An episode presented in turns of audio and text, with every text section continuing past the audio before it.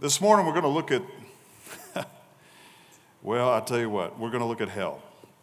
And uh, it is not a pretty picture, it is not something that I take lightly.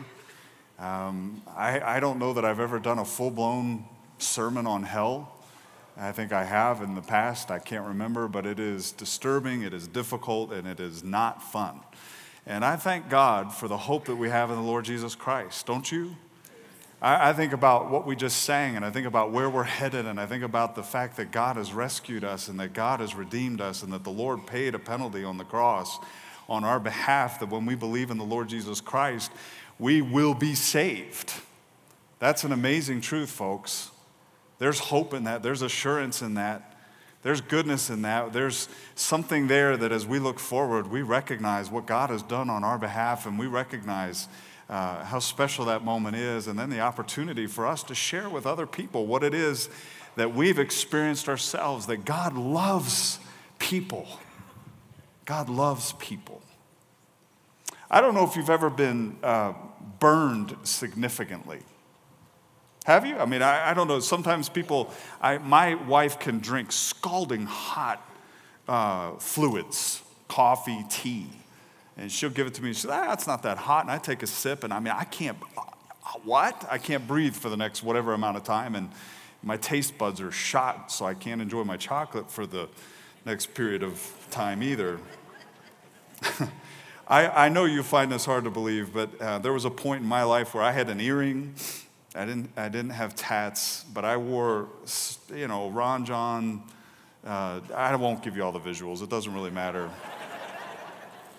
I drove a motorcycle, and I thought I was really cool stuff. And um, I, don't, I still can't believe my dad let me do that, but amen. I had played a baseball game and I was a catcher. And so in Pennsylvania, it gets very humid, and I had, I had played this baseball game, and uh, I'd ridden, I drove my motorcycle there. It was a big old motorcycle, 750 Yamaha. It was pretty heavy and uh, wasn't very good at it, which I thank God. I don't know how many angels were surrounding me when I was driving that thing, not just for my protection, but anybody else's that came in my way, you know. Uh, but I got done the, the uh, game. I, I, don't even remember whether we won, and I was tired, physically exhausted because I was a catcher and you're in part of every day, and you're always wearing the, the gear. And so I had, you know, sweat a lot, put a lot of energy into that game, and just was tired. And so, you know, when you're riding a motorcycle, you got to be alert the entire time. And so I drove home and got home safely, and our uh, driveway was on a little bit of a slant. You kind of pulled into it. It was on a hill, and so you were coming down the hill the way I was driving, and you would turn right into the driveway.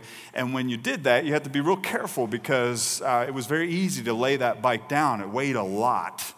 And so I, I came through, and, and our driveway didn't really have a flat surface in terms of the entrance. It was one of those curved kind of curbs. Does that make sense? It was like for the rain and everything. So you had to you had to get over that curb. It wasn't just a straight in. And so I had to gun it just a little bit in order to get over and properly align myself so that I could get down the driveway and get to where the garage was. And I did that. But I lost focus when I got to the very bottom and I started to uh, put the bike in a position where I was going to kick the kickstand, but I, I, laid it down too far. And as a result, I had to lay the bike over. Now, I had put uh, shorts on after the game, and so I had shorts on. And when I laid the bike down, I laid my leg directly on the muffler. Now, it, it didn't feel good. Can I just say that?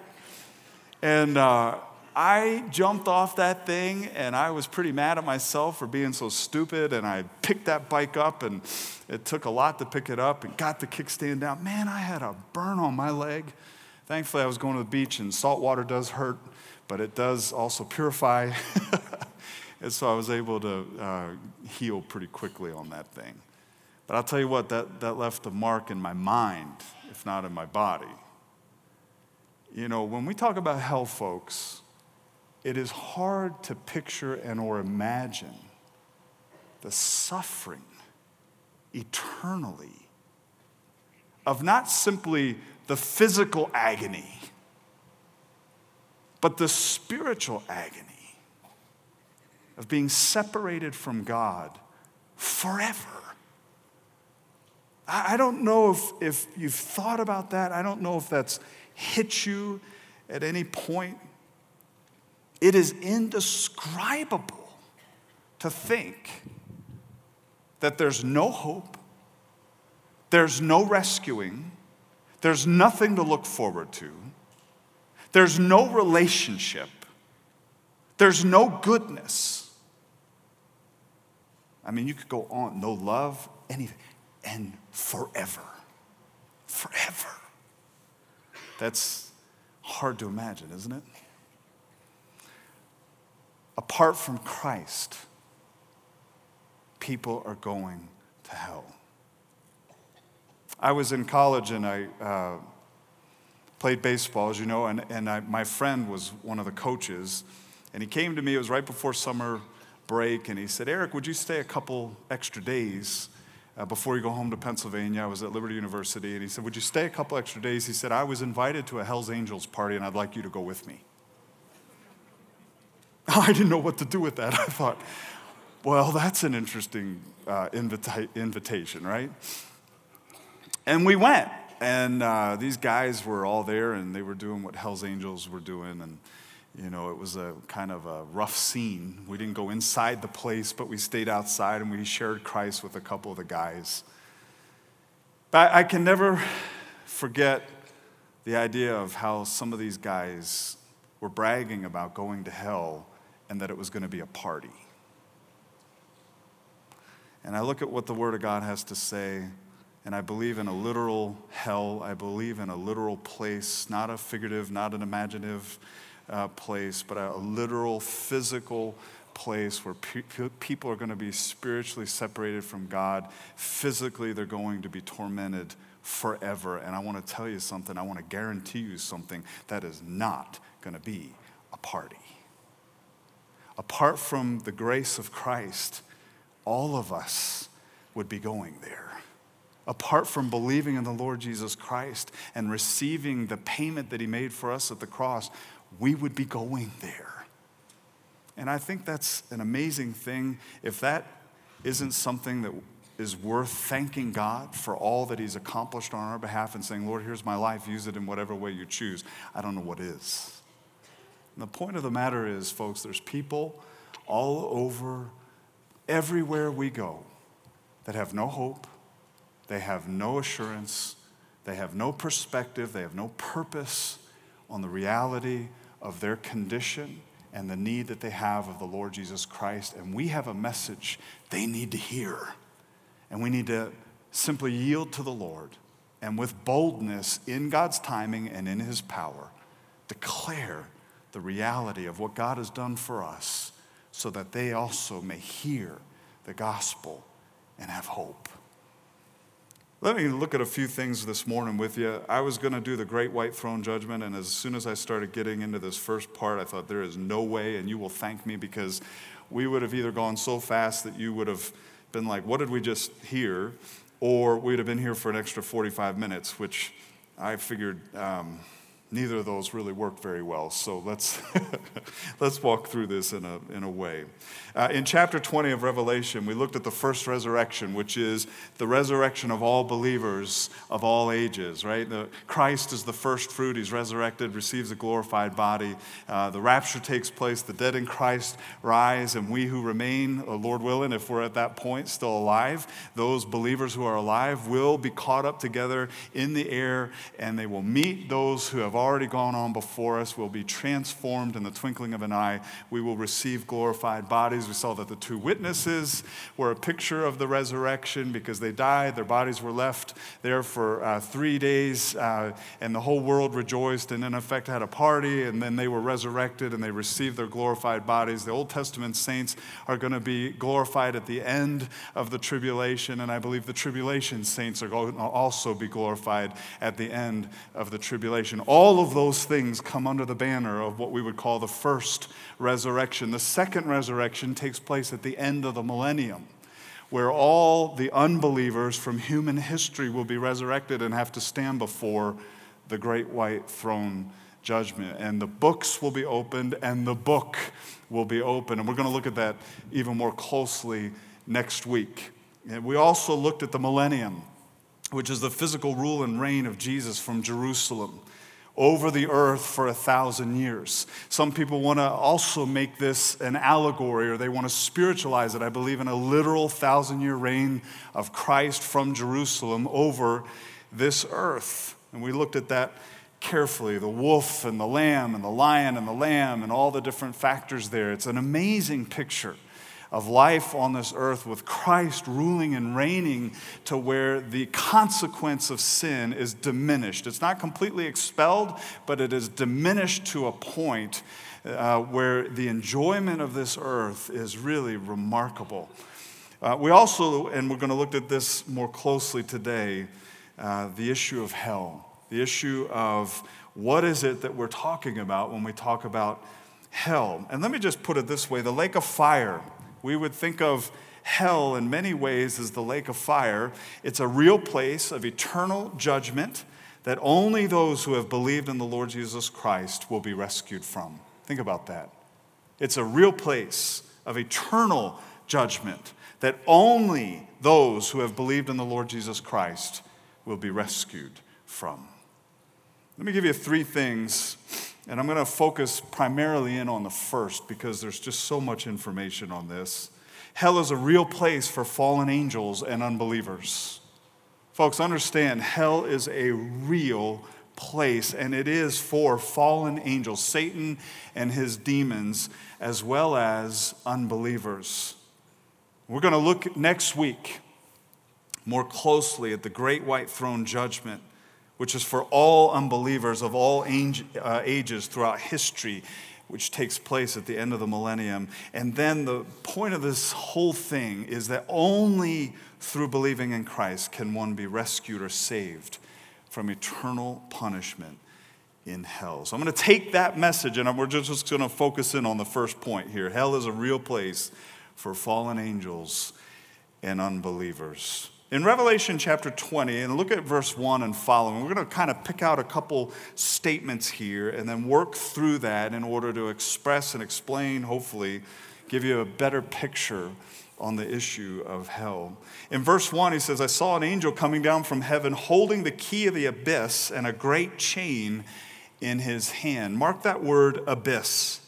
And he laid hold of the dragon, the serpent of old, who is the devil and Satan, and bound him for a thousand years. And he threw him into the abyss, and there's that word again, and shut it and sealed it over him so that he would not deceive the nations any longer until the thousand years were completed. After these things, he must be released for a short time. From where? From the abyss. In verse 7, when the thousand years are completed at the end of the millennium, Satan will be released from his what? Prison and will come out to deceive the nations which are in the four corners of the earth, Gog and Magog, to gather them together for the war. The number of them is like the sand of the seashore. And they came in verse 9 up on the broad plain of the earth and surrounded the camp of the saints in the beloved city and fire came down from heaven and devoured them. Now, let me just quick word about Gog and Magog. It, it, appears that this is a separate Gog and Magog, a separate worldwide war uh, than Ezekiel chapter 38. And for one particular reason, in verse 15 of Ezekiel 38, it says, You will come from your place out of the remote parts of the north.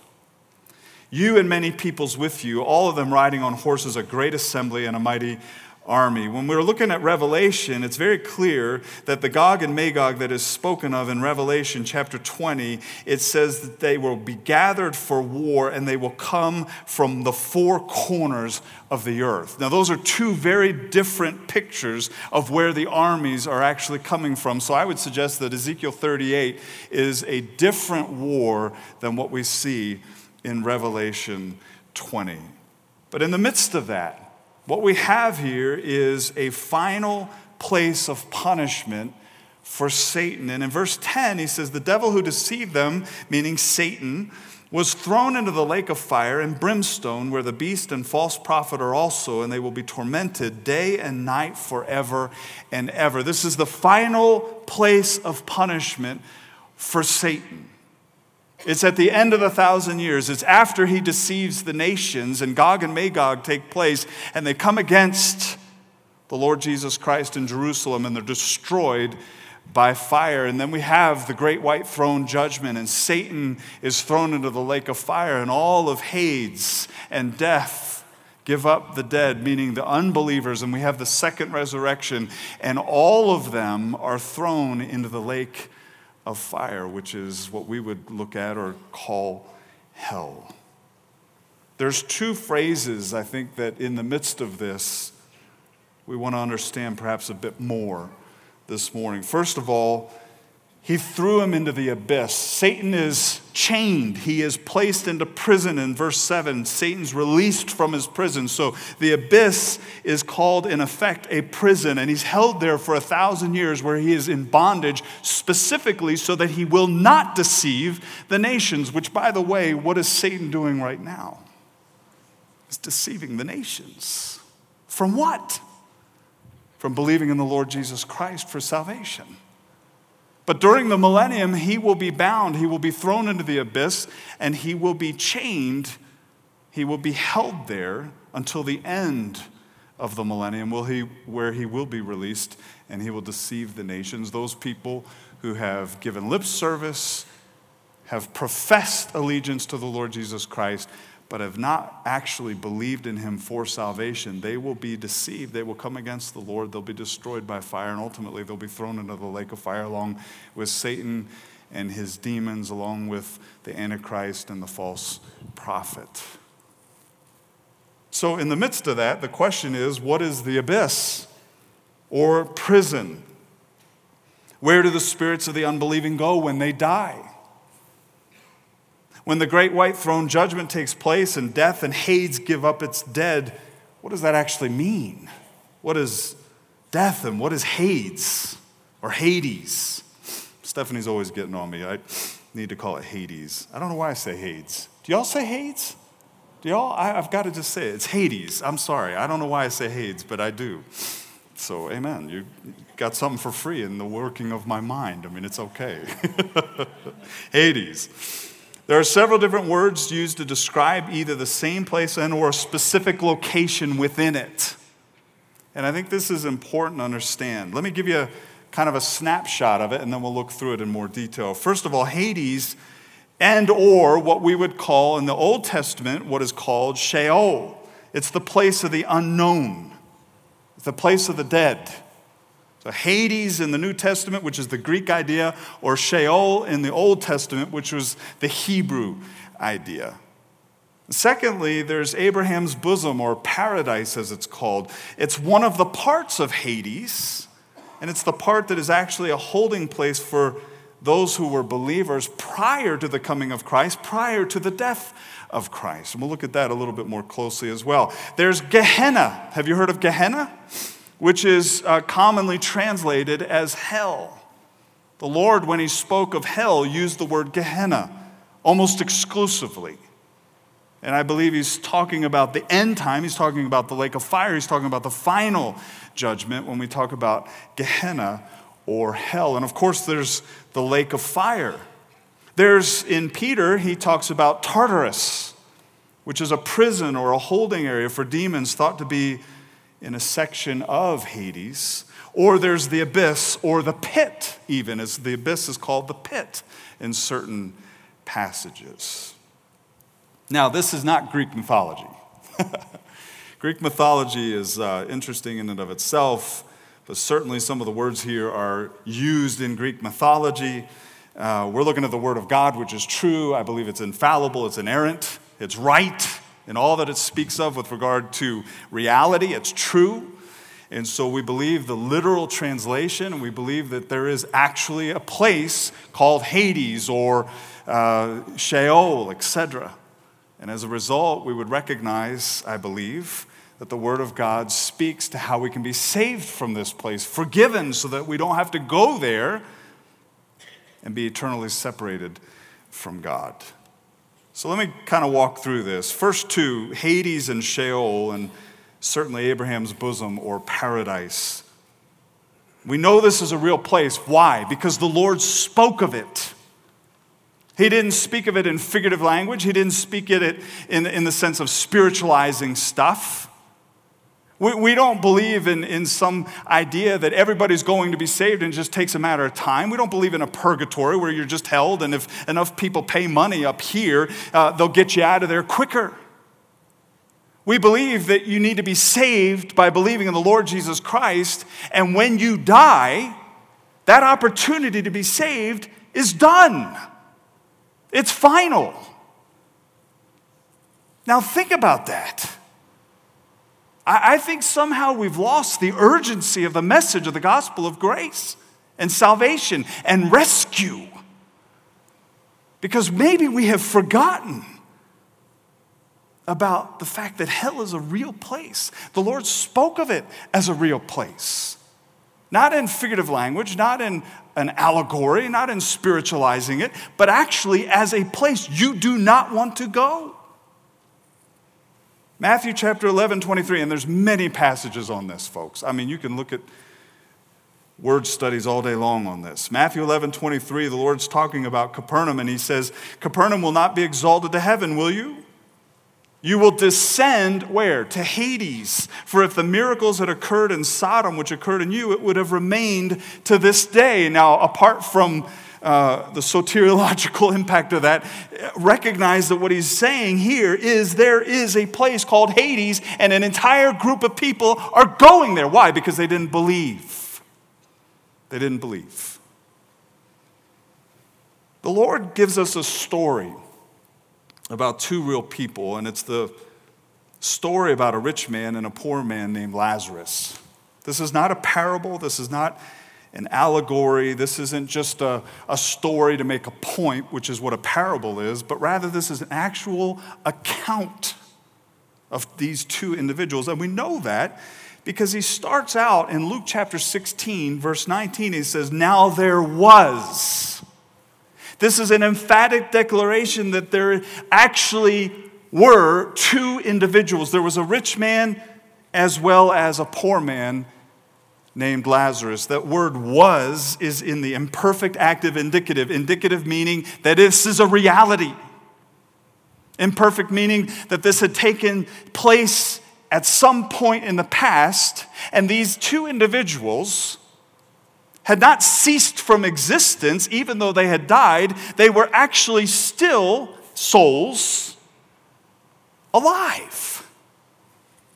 And I'm not going to go through the entire story with you, but I want to give you this picture because it's, it's such a vivid picture with regard to where unbelievers go even today to wait for the great white throne judgment. In Luke 16, verse 23, it says this about the rich man In Hades, he lifted up his eyes, being in what?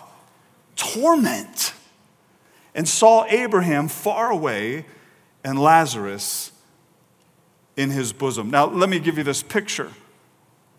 The, the rich man went to a portion of Hades that was a place of torment. That's what it says.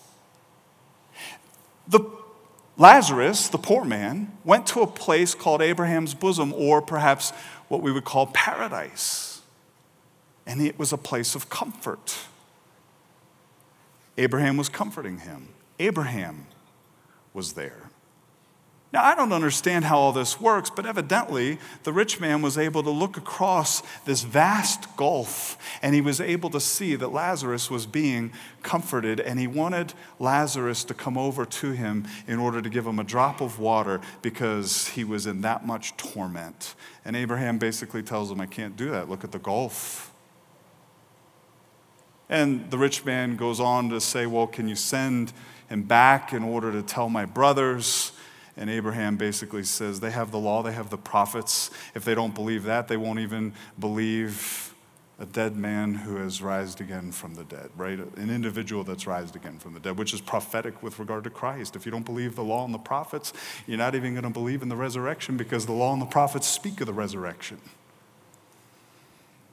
So, what do we learn from this? Well, Hades is a place where there is evidently at least two areas, one of which is Abraham's bosom, and it was a place of comfort.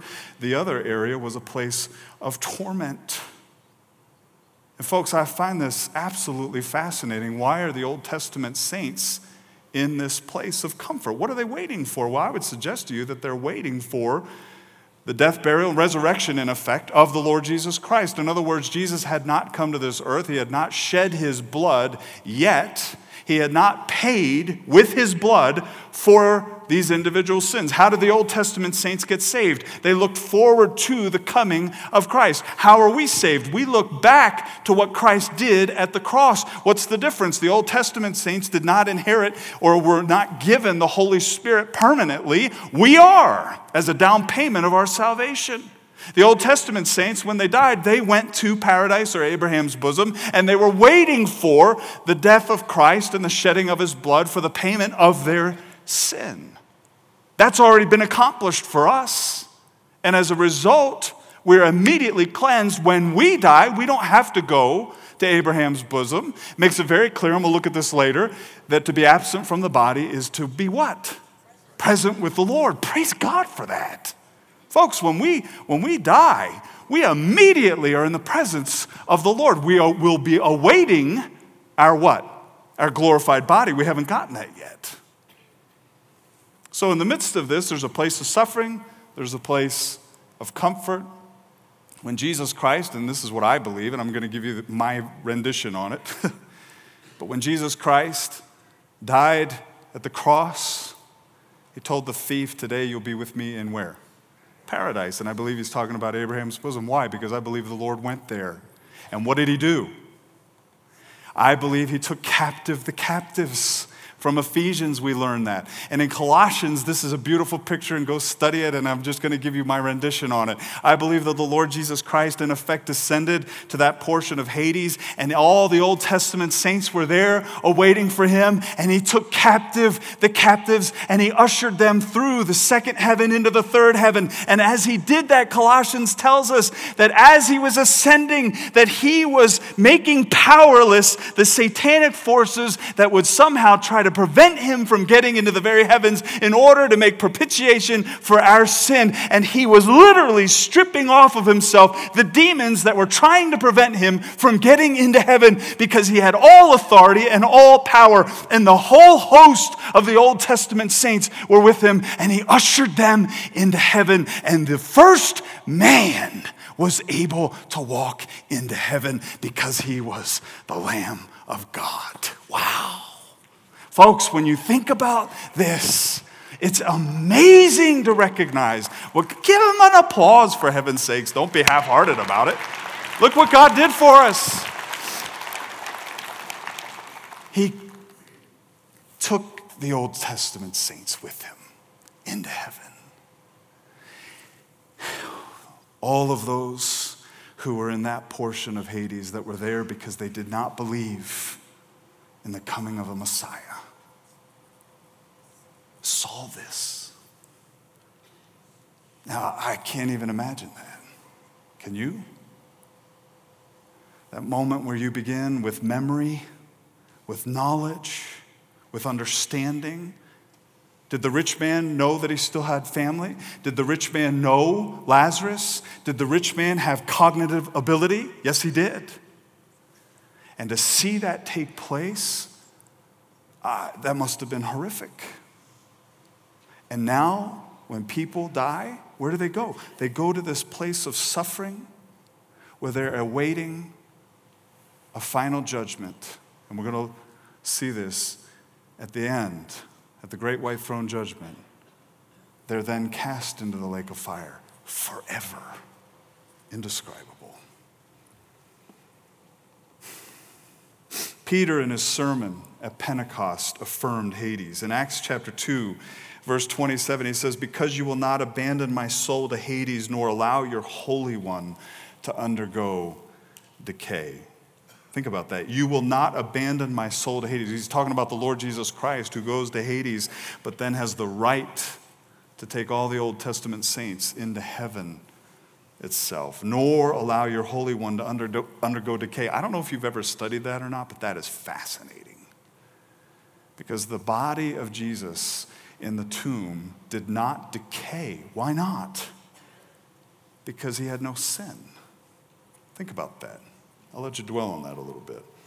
In Acts chapter 2, verse 31, he looked ahead and spoke of the resurrection of the Christ, that he was neither abandoned to Hades or Hades, nor did his flesh suffer decay. And he's speaking of David, who is a prophet who had been given the word that one of his descendants was going to sit on the throne.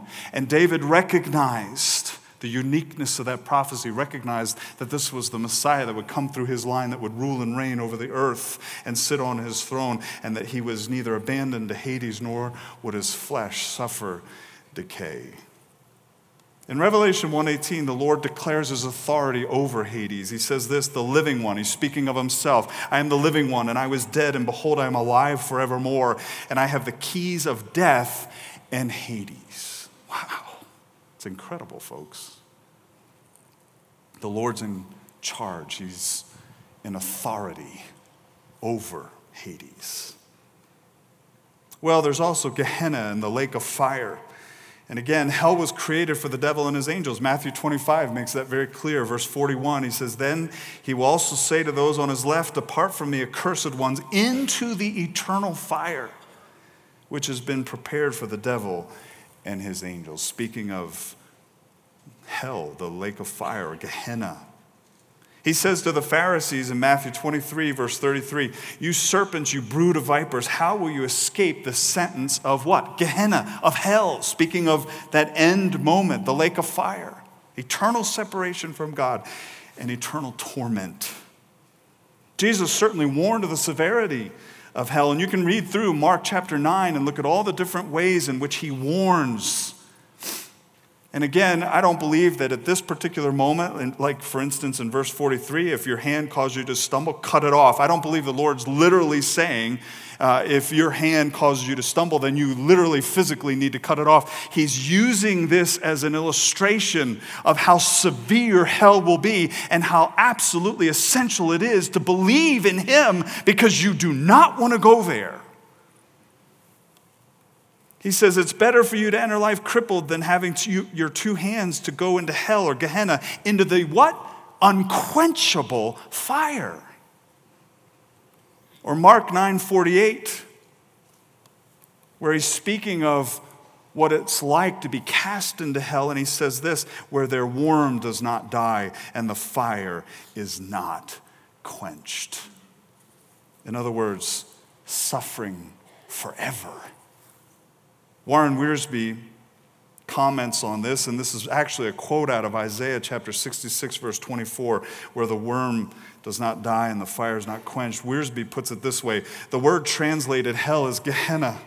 It comes from a Hebrew phrase, the Valley of Hinnom, referring to an actual valley outside Jerusalem where wicked King Ahaz worshiped Moloch, the fire god, and even sacrificed his children in the fire. There, there was a valley outside of the city of Jerusalem where, at one point in Jerusalem or Israel's history, King Ahaz had worshiped Moloch, which is the fire god, and even sacrificed his children there. And it ultimately became a dump and there was fire constantly burning, and there were worms constantly eating the trash. And this became the picture of Gehenna, or the lake of fire, or hell. Indescribable. Well, there's also Tartarus, or the abyss, or the pit, which is a prison or holding area for demons and I would suggest that it is in that section of Hades that is the suffering section. There's many different moments where you can see this throughout the New Testament and even the Old. But the story of the demon possessed man. Remember the man who was possessed by the demon? The demon says he's legion. In Luke chapter 8, verse 31, as the Lord is speaking directly to this demon named Legion, and it maybe have been multitudes of demons within them. I would take that uh, viewpoint because of what happened. But it says in Luke 8:31 they were imploring him not to command them to go away into where? The abyss, meaning the pit, meaning the special place where some demons are being held until the judgment. This is where I believe Satan will be held for the thousand years, the abyss. The reason I say legion is because the Lord allowed them to come out of the man and go where? Into a herd of pigs. that then ran off the cliff into the sea. In Revelation 9, verses 1 through 2, we see the fifth trumpet. We looked at this earlier or later last year. The fifth trumpet is the opening of the bottomless pit where demons are released in order to torment mankind. You can see it in verse 11. They have as king over them the angel of the abyss. His name in Hebrew is Abaddon, and in the Greek he has the name Apollyon. So the, the angel or the king over the abyss is Satan himself. And you can see, read through that chapter again to be reminded of the fifth trumpet where the smoke is released, and out of the smoke come these demons. Where are they being held? They're being held in the bottomless pit, they're being held in the abyss, and Satan is the king over the abyss. In 2 Peter 2 4, Peter alludes to this as does Jude, but I just want to look at 2 Peter 2 4. If God did not spare angels when they sinned, but cast them into hell and committed them to pits of darkness reserved for judgment. There, there's your word, Tartarus. The idea is that they were part of pits of darkness, that they're reserved for judgment. There's a special holding area as part of the suffering arena of Hades where there is a place where demons are being held, bound, chained. Wiersbe again says this Peter said that some of the angels were confined to Tartarus or hell, which is a Greek word for the underworld. Tartarus may be a special section of hell where these angels are chained in pits of darkness, awaiting the final judgment. Or the New American Commentary agrees with this. In any case, the term Tartarus suggests that the angels are both confined and restrained because of their sin. What a wicked place. What a horrific nightmare. Hades, I believe, is two parts Abraham's bosom, a place of comfort. Abraham's bosom is a place of rest, paradise. The Old Testament saints were there waiting for the death of Christ, the payment for their sin, of the shed blood of the Lamb. And they're no longer there. They're now in heaven. They're waiting for their glorified bodies, which takes place at the end of the tribulation, before the millennium, which is all a part of the first resurrection. But the second part of Hades is a place of suffering. And there are certainly areas within that place of suffering that are holding areas, the pit or the abyss, specifically for demons. All unbelievers today go to the suffering part of Hades and are awaiting the great white throne judgment, upon which they'll be cast into hell, the lake of fire. Folks, is God just? Yes, He is. Second Thessalonians chapter 1, verses 6 through 8 state this For after all, it's only just for God to repay with affliction those who afflict you, and to give relief to you who are afflicted, and to us as well when the Lord Jesus will be revealed from heaven with his mighty angels in flaming fire, dealing out retribution to those who do not know God and to those who do not obey the gospel of our Lord Jesus. He is just. I like what Dr. Meisinger writes about this in terms of hell and unbelievers going there. He says this hell is self imposed alienation from the life and presence of God. From the vantage point of eternity, the unbeliever willfully and obstinately spurned the grace of God, rejecting the only source of forgiveness, eternal life, and reconciliation. Thus, he brought upon himself eternal alienation. Jesus Christ's death on the cross dramatically exhibited alienation as he cried out, My God, my God, why have you forsaken me?